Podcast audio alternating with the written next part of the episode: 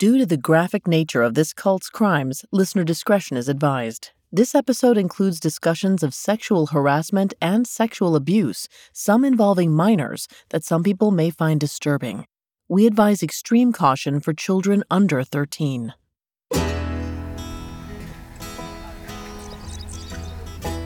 For years, the rural town of Wauconda in Washington state was exactly what it seemed like a small community populated mostly by farmers and ranchers.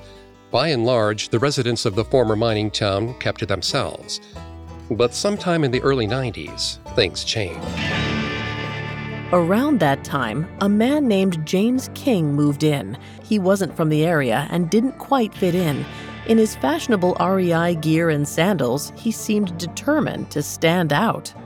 But no one said much about him at first, even when strangers started coming and going from King's house at all hours and staying for a week at a time.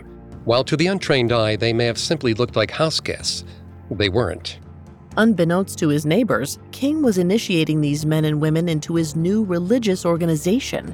He called it the New Gnostic Church. As time wore on, King took advantage of those who put their faith in him. While he promised that they could all live like gods, in the end, his only goal was to look out for himself. And he didn't care who was laid to waste in the process.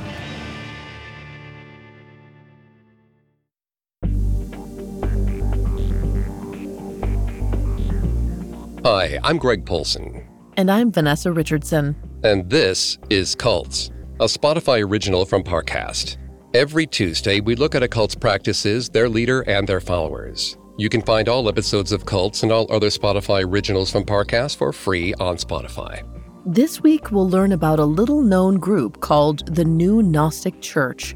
The organization was based in the state of Washington and led by James King from the early 1990s until 2005. Today, we'll delve into how King built the church, exploited its members, and met his accomplice, Barbara Loran. Next week, we'll discuss the downfall of his church and the legal trouble that followed for King and Loran. We have all that and more coming up. Stay with us. Mom deserves the best, and there's no better place to shop for Mother's Day than Whole Foods Market. They're your destination for unbeatable savings, from premium gifts to show-stopping flowers and irresistible desserts. Start by saving 33% with Prime on all body care and candles. Then get a 15-stem bunch of tulips for just $9.99 each with Prime. Round out Mom's menu with festive rosé, irresistible berry chantilly cake, and more special treats. Come celebrate Mother's Day at Whole Foods Market. Have you ever spotted McDonald's hot, crispy fries right as they're being scooped into the carton?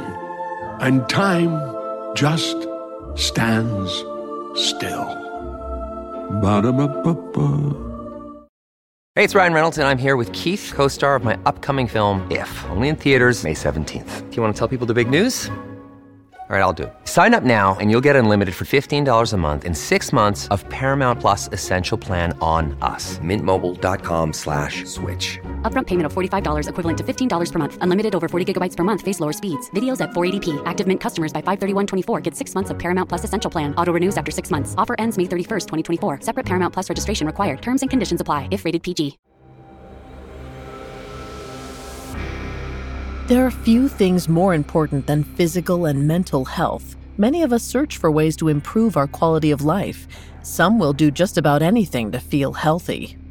And there are also plenty of people willing to capitalize on these universal needs. All over the world, imposters masquerade as wellness authorities to influence others for their own gain. James King went one step further and created a full blown religious group to spread his toxic message. Born around 1958, King came of age in the 60s and 70s during a time of social upheaval and spiritual awakening. At some point before he moved to Washington state, he reportedly lived in the Bay Area of Northern California. While we don't know when exactly that was, the San Francisco region was shaped by the civil rights movement, anti war protests, and social demonstrations for black power and gay rights. It was also a center of New Age spirituality. All of these forces may have had an impact on King. Beyond this cultural context, however, not much is publicly known about King's upbringing or home life. Perhaps he wanted it that way. He didn't embark on his next venture in the crowded Bay Area. Instead, in the late 80s, when he was in his early 20s, he moved to Washington State. Once there, he hit the ground running. He donned fashionable REI clothes and sandals to give the impression of a modern guru. Then he took his show on the road. He started talking to people in Seattle and other nearby areas about his unique beliefs. His philosophy focused on self improvement. King claimed that people needed to analyze their past traumas and personal issues to release themselves from burden. Do that, and he claimed spiritual enlightenment was right around the corner. King was confident enough in his ideology that he devoted most of his time to spreading his teachings rather than refining them. During these early years, it's unknown whether he had some other job on the side or how he made ends meet. He may have simply wandered around Seattle and Spokane talking with everyone he could, attempting to convert them one by one.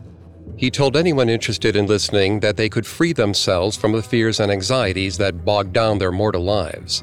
Issues like drug addiction, sexual desire, and even insecurity could all be overcome. King singled out his recruits and told them they were special. He claimed he could see they had an inner God within them. They had the power to seize the day, or even just the moment, and use it as a gateway to reach their full potential. He called this practice God life. To be godly, he told people they needed to release themselves from earthly struggles with things like depression, interpersonal relationships, sex, and more. He promised his potential recruits that he could teach them the God life if they joined his newly founded religion. He dubbed it the New Gnostic Church. As far as we know, there are no texts available from King's Church to explain how closely it related to traditional Gnosticism, but the religious movement of Gnosticism has a long history. Originally begun in the second century, Gnosticism faced outside criticism from its inception. Mainstream Christianity at the time considered the teaching heretical. Gnostics believed in secret mystical knowledge called gnosis, sent directly from God.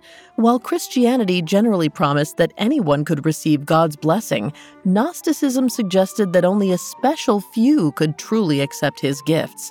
The chosen were all people in touch with divine wisdom. Gnostics also taught that the world had two realms the material and the spiritual. They saw the material world, the one humans presently live in, as evil and inferior. And unlike the Christian concept of heaven, a place reached by all holy people after death, the Gnostic spiritual world where God resided could be accessed by humans from inside the material plane. One only needed to work to connect to it. Though it's unclear how much King modeled his religion after traditional Gnosticism, he did seem influenced by this principle of duality. Early on, he identified his converts as special. They had the insight to pierce the material world, while other people were trapped there by their carnal desires. By calling his group the New Gnostic Church, King implied that outsiders could never reach enlightenment in the spiritual realm. Only the hand picked members of his church would be allowed to enter. But what exactly made his followers so special was difficult to say. It's possible King told his devotees what he thought they wanted to hear to make them feel unique and important. If that's true, the angle seemed to work pretty well. Because by the early 90s, King started to gain a devoted following. He held meetings twice a month in Seattle and Spokane for the roughly 20 members of his new church. By this point in King's life, he was married to a woman named Terry. It's unknown when exactly they wed or if she firmly believed in the new Gnostic church. However, she likely supported King's endeavors, especially since his members provided for them financially. Donations from his new acolytes ranged anywhere from $500 to $2,000 per person. The money added up fast. It supported King's life at his ranch with Terry in the small community of Wauconda.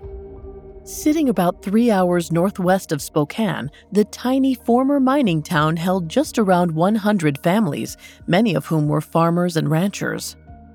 The quiet environment was perfect for King. From there, he started recording his beliefs and teachings down in a short book he titled The Flight Manual. In total, the text consisted of 78 pages and included descriptions of key spiritual principles that King referred to as aphorisms. These aphorisms appeared to echo general sentiments that he'd picked up from other spiritual groups, but paraphrased with his own terminology thrown in. The ultimate goal of life, he claimed, was spiritual release from the material weight of existence. Humans could become like gods. King called his method of achieving this God life as the deal. He defined it as absolute elimination of all opposition to the goal from moment to moment through constant and eternal vigilance.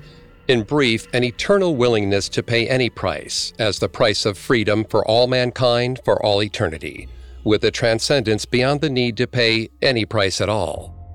King filled his book with many other dense statements like that one, and once he completed his flight manual, he started inviting new members to stay with him in Wauconda for a week as part of their initiation process.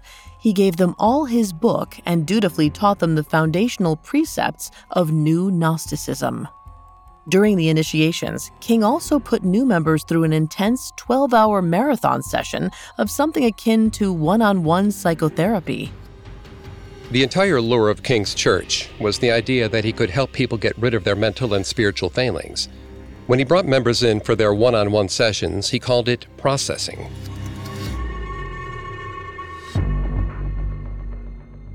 In these meetings, he asked members to disclose all the bad things they'd ever done and the traumas they'd faced. He had them state each of their regrets and failures one by one. Supposedly, the process was meant to purge initiates of their past and make them feel spiritually cleansed by the end. The practice demanded a high level of trust in the person being, quote, processed, as followers were subject to repetitive interrogations that may have led to distress.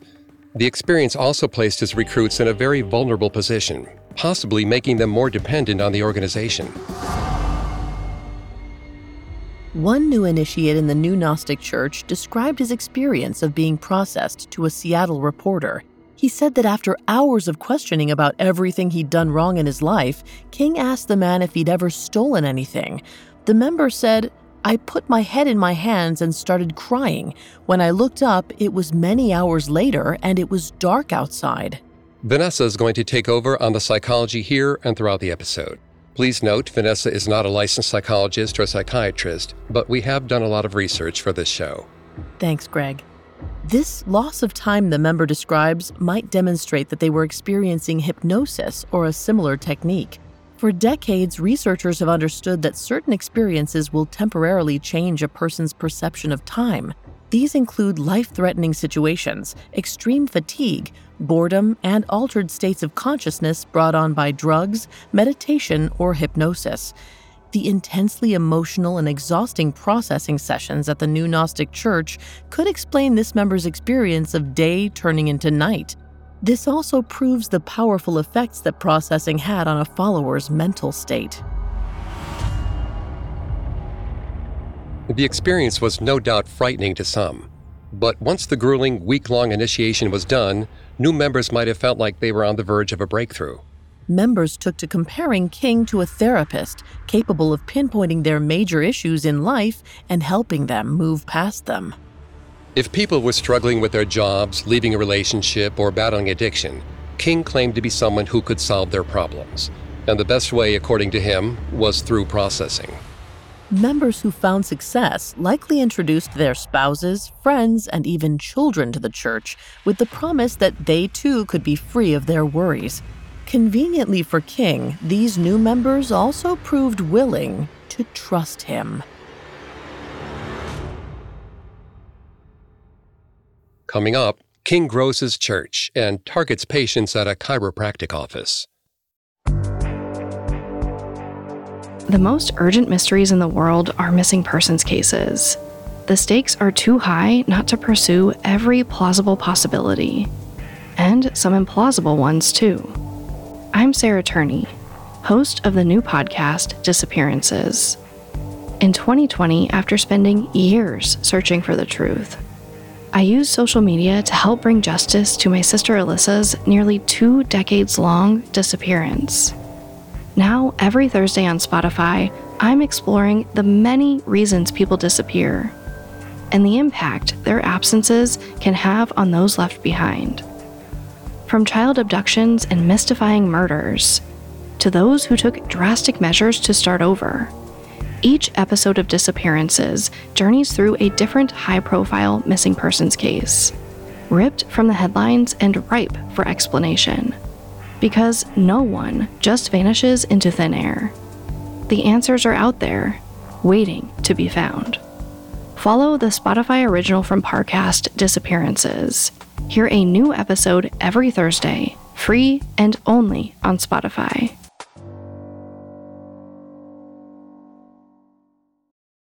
Your brain needs support, and new OLLY Brainy Chews are a delightful way to take care of your cognitive health.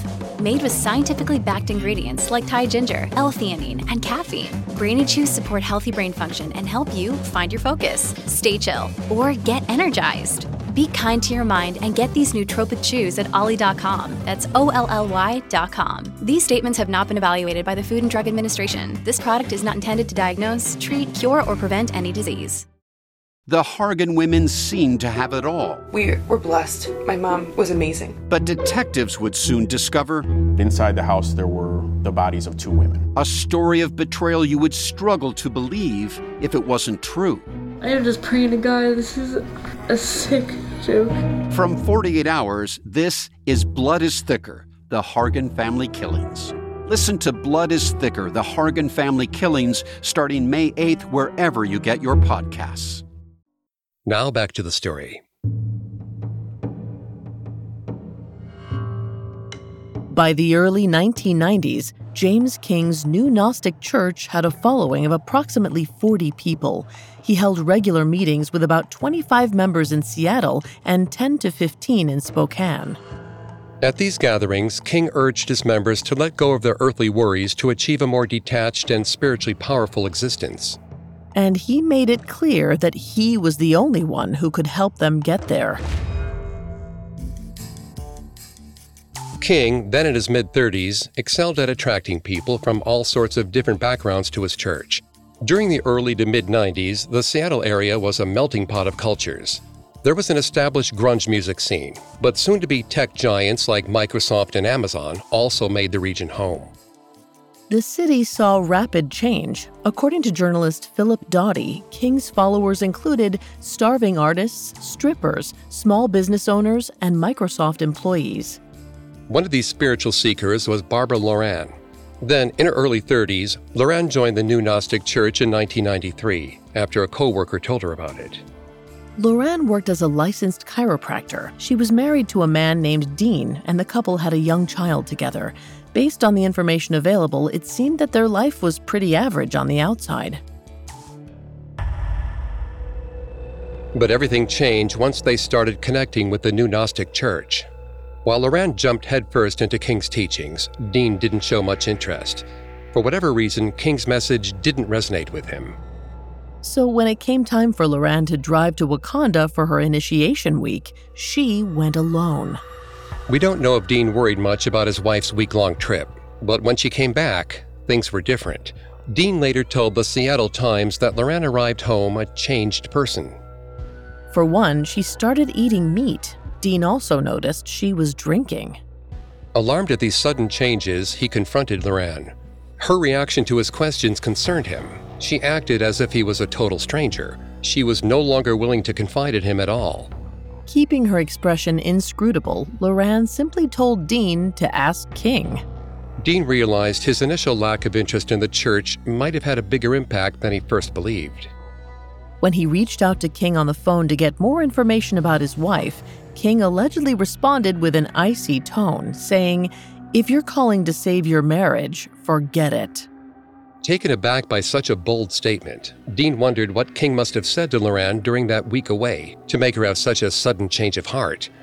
He started questioning whether his marriage might be in jeopardy. He didn't have to wait long for an answer. Shortly after that worrying call, Loran moved out of their house. It effectively ended their relationship. Dean couldn't believe that their eight year marriage had turned to dust almost overnight.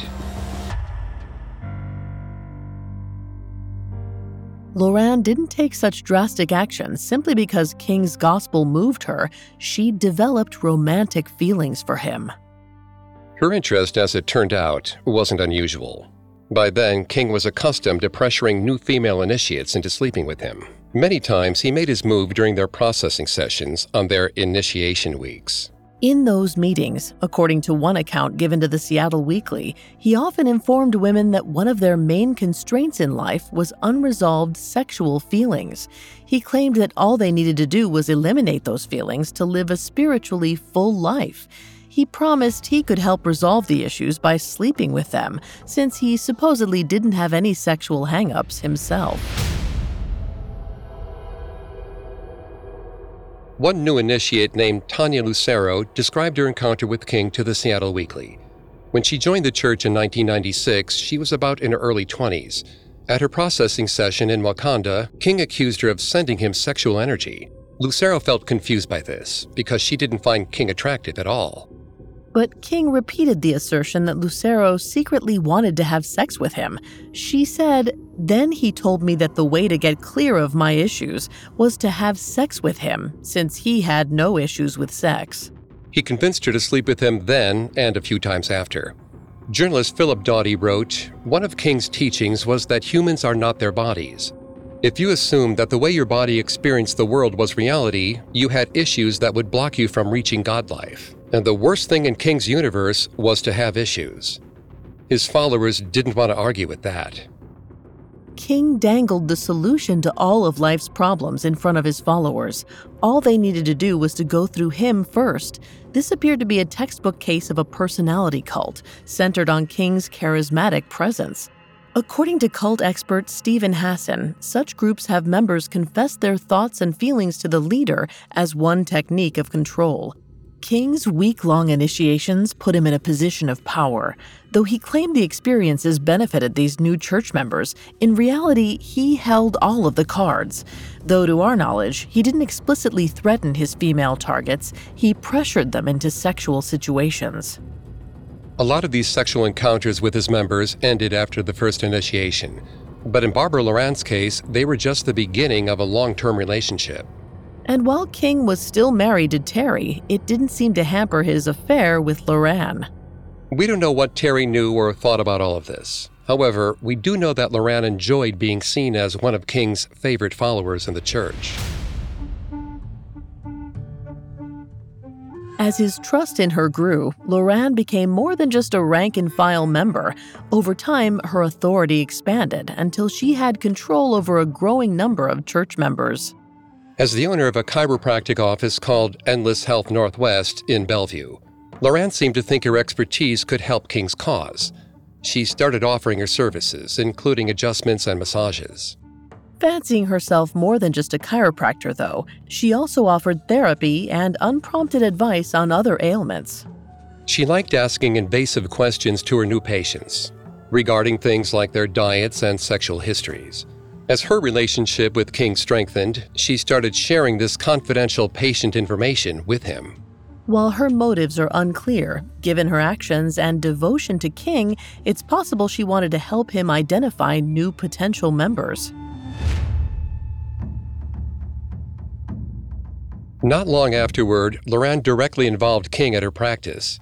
Based on what was reported by former patients, it seems that the couple became sort of a tag team as she occasionally let him sit in on appointments with her patients.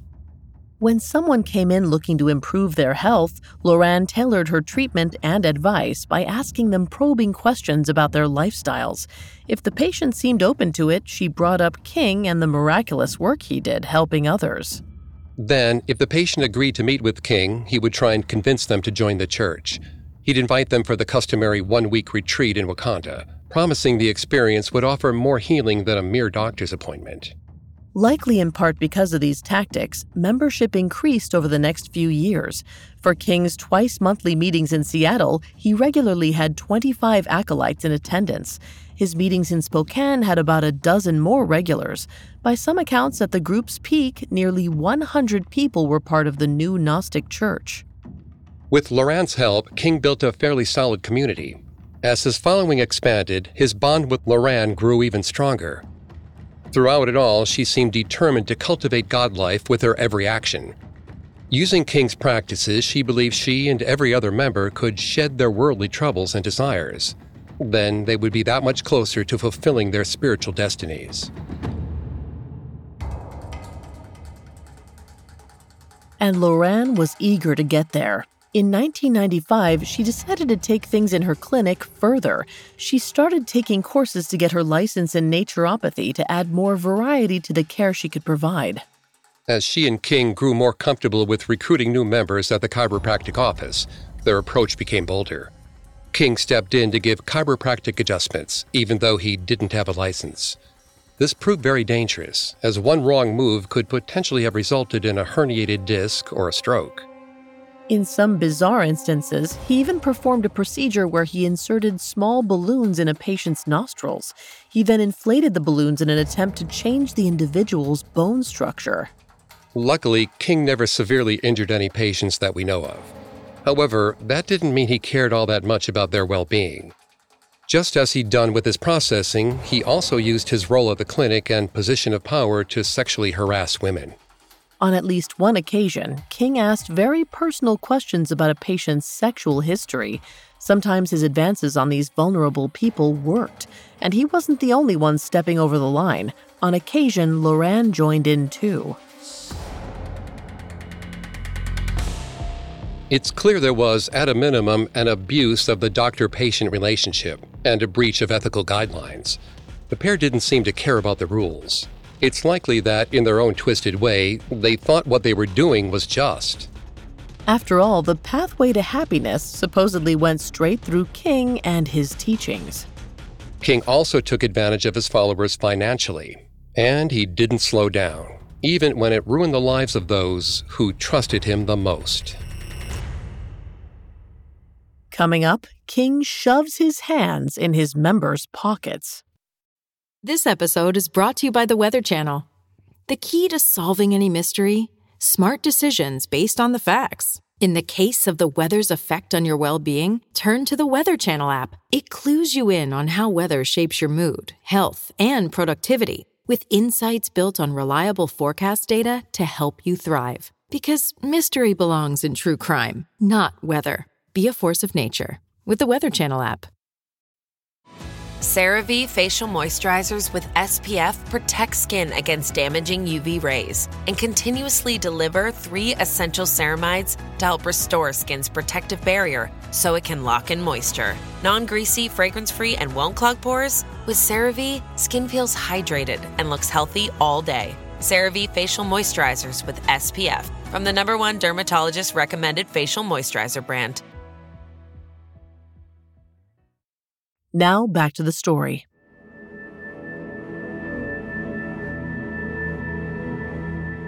During the 1990s, James King drew upwards of 100 people to his new Gnostic church. He held meetings twice a month in Seattle and Spokane, where he urged followers to let go of their past traumas and trust him to guide them to enlightenment. King had grown his congregation in part by targeting patients at a chiropractic clinic run by his closest follower, Barbara Loran.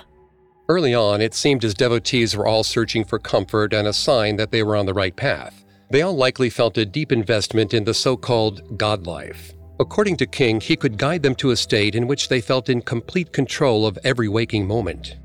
And he made sure they never forgot his role as shepherd. When he could, King involved himself in every thorny decision his members had to face. Along with his frequent meetings, he encouraged his devotees to reach out to him whenever they needed advice. He didn't limit this offer to only spiritual matters either. He advised followers to seek his counsel about everything in their lives from marriage to jobs to personal finances. And while his open availability was appealing to any followers looking for guidance, as time went on, his insistence on hearing from them may have started to feel like a mandate. He expected his followers to reach out to him at all hours of the day or night, he constantly received calls and even instant messages from his congregation. Sometimes he even held virtual sessions with a group in an internet chat room. But he wasn't just offering his services out of the goodness of his heart. Along with asking new members to participate in the standard initiation procedures, they were also expected to pay an estimated 500 to $2,000. After that, they were told to continue contributing about 10% of their earnings to the church going forward. The money he received from his congregation likely proved enough to support the church's various business dealings, along with King's personal investments. While he publicly stated that he sought to make money for the church and its followers, it seemed he was the only one benefiting. It wouldn't be hard to argue that the financial incentives of running the church motivated King to grow his community. This was evidenced by the extreme lengths he went through to get money from his followers in the first place. Because in addition to the initiation fees and ongoing donations members were expected to pay, King started asking to invest their money as well. He assured them he had financial expertise and told his followers to open offshore trusts through a company that gave him a commission for every new client. He also suggested that people invest in gold and shares for specific companies, arguing they were more stable long term. Because he had established himself as an authority on all matters, several members followed his instructions. Then, when it came time to actually invest their money, King handled all the transactions. People gave him everything and unfortunately, they often were unaware what King did with their funds. By the late 90s, he upped his game even further, asking yet more members for hefty investments. One congregant who we'll refer to as Judy chose to spend her life savings of $78,000 on gold investments at the behest of King. He promised the 72 year old woman that her money would only increase in value. Yet behind her back, King used Judy's money to buy gold coins, not invest in gold as he told her.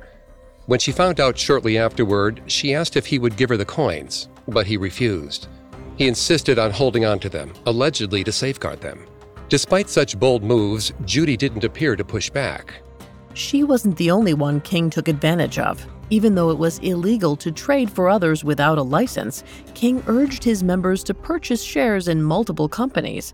In exchange, he made sure to ask them for an administrative fee. In October 2000, a married couple who we'll refer to as the Smiths gave King $75,000 to invest in a company called Health Maintenance Centers, Inc. He told the pair that the business was about to go public and their returns would rise exponentially. Once the Smiths gave King the money, he wrote a check to HMC but put it under his own name. To make matters worse, he never gave the couple physical proof of their investment or any disclosure documentation. He wielded his authority as a smokescreen and used his followers' money without question. For some members, it only seemed natural. They came to him for guidance on everything. King had shown them how to have a happier, more satisfying life. There was no denying him.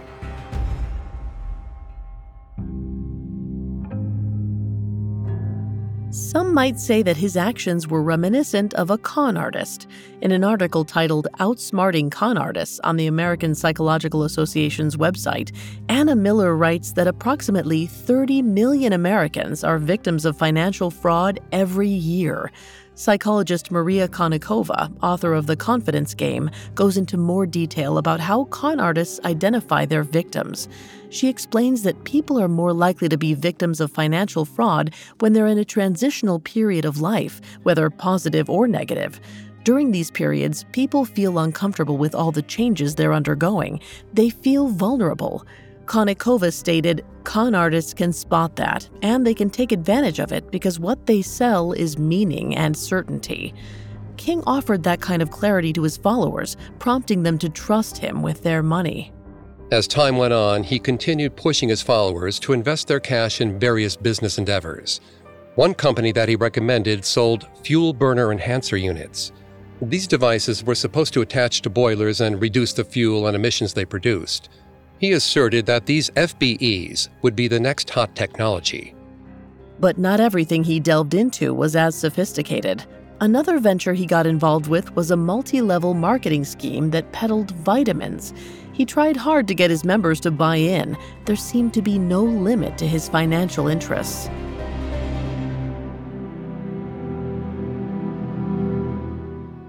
It's notable that while he promised the ultimate happiness to his followers, King's own need for validation seemed insatiable. He was entirely dependent on his members' money and admiration to serve his ego and self esteem. And his ego constantly needed more. To further fuel the fire, he and Barbara Loran stayed on the lookout at her chiropractic clinic for new potential followers. In 2002, a woman named Beth Jeffrey met with Loran for chiropractic help after an injury she sustained in a car accident. Beth told reporters for the Seattle Weekly that while her first few appointments were relatively normal, Loran eventually started deviating from their typical routine. She said that Loran suddenly started asking her about her diet and weight. She launched into a speech saying, Your body tells you all sorts of lies. It does nothing but cloud the issues in your life. It's baggage. Wouldn't it be nice to be free of that? She then started preaching about how she used to have the same issues and that a man named James King helped her work through them. She suggested that Beth meet King and go through a personal week long treatment with him.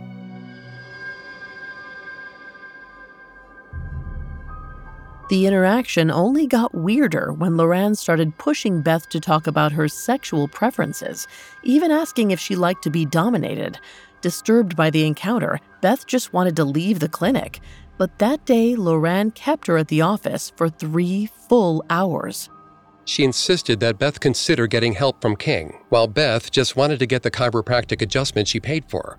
Finally, after what must have felt like an eternity, Loran relented and gave Beth the care she was trained to provide. Beth left completely unnerved by Loran's persistence. While Beth got away on this particular occasion, many patients weren't so lucky. Losing individual recruits didn't matter in the grand scheme of the church.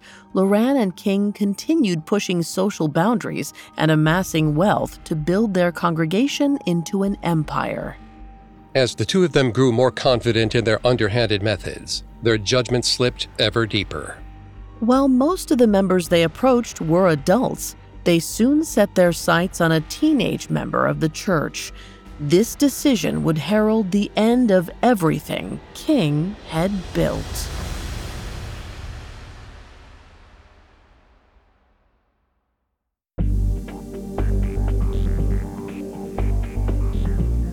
Thanks again for tuning into Cults. We'll be back next Tuesday with part two on James King and the New Gnostic Church. We'll hear about how King and Loran skirted the law and attempted to escape prosecution. For more information on the cult and its members, amongst the many sources we used, we found the Seattle Weekly article titled The God Life, written by Philip Dawdy, extremely helpful to our research. You can find all episodes of Cults and all other Spotify originals from Parcast for free on Spotify. We'll see you next time. Cults is a Spotify original from Parcast. It is executive produced by Max and Ron Cutler, sound designed by Juan Borda, with production assistance by Ron Shapiro, Trent Williamson, Carly Madden, and Joshua Kern. This episode of Cults was written by Lena Olson, with writing assistance by Robert Tyler Walker and Terrell Wells, fact checking by Claire Cronin, and research by Brian Petrus and Chelsea Wood. Cults stars Greg Polcyn and Vanessa Richardson.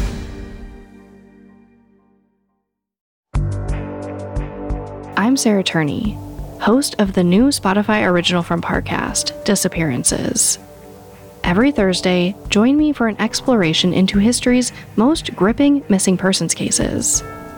Following timelines, analyzing clues, and piecing together as many answers as possible to find the truth. From prison breaks and child abductions to second chances and even murder. We'll journey through the many reasons people disappear Follow my new podcast, Disappearances, free and only on Spotify.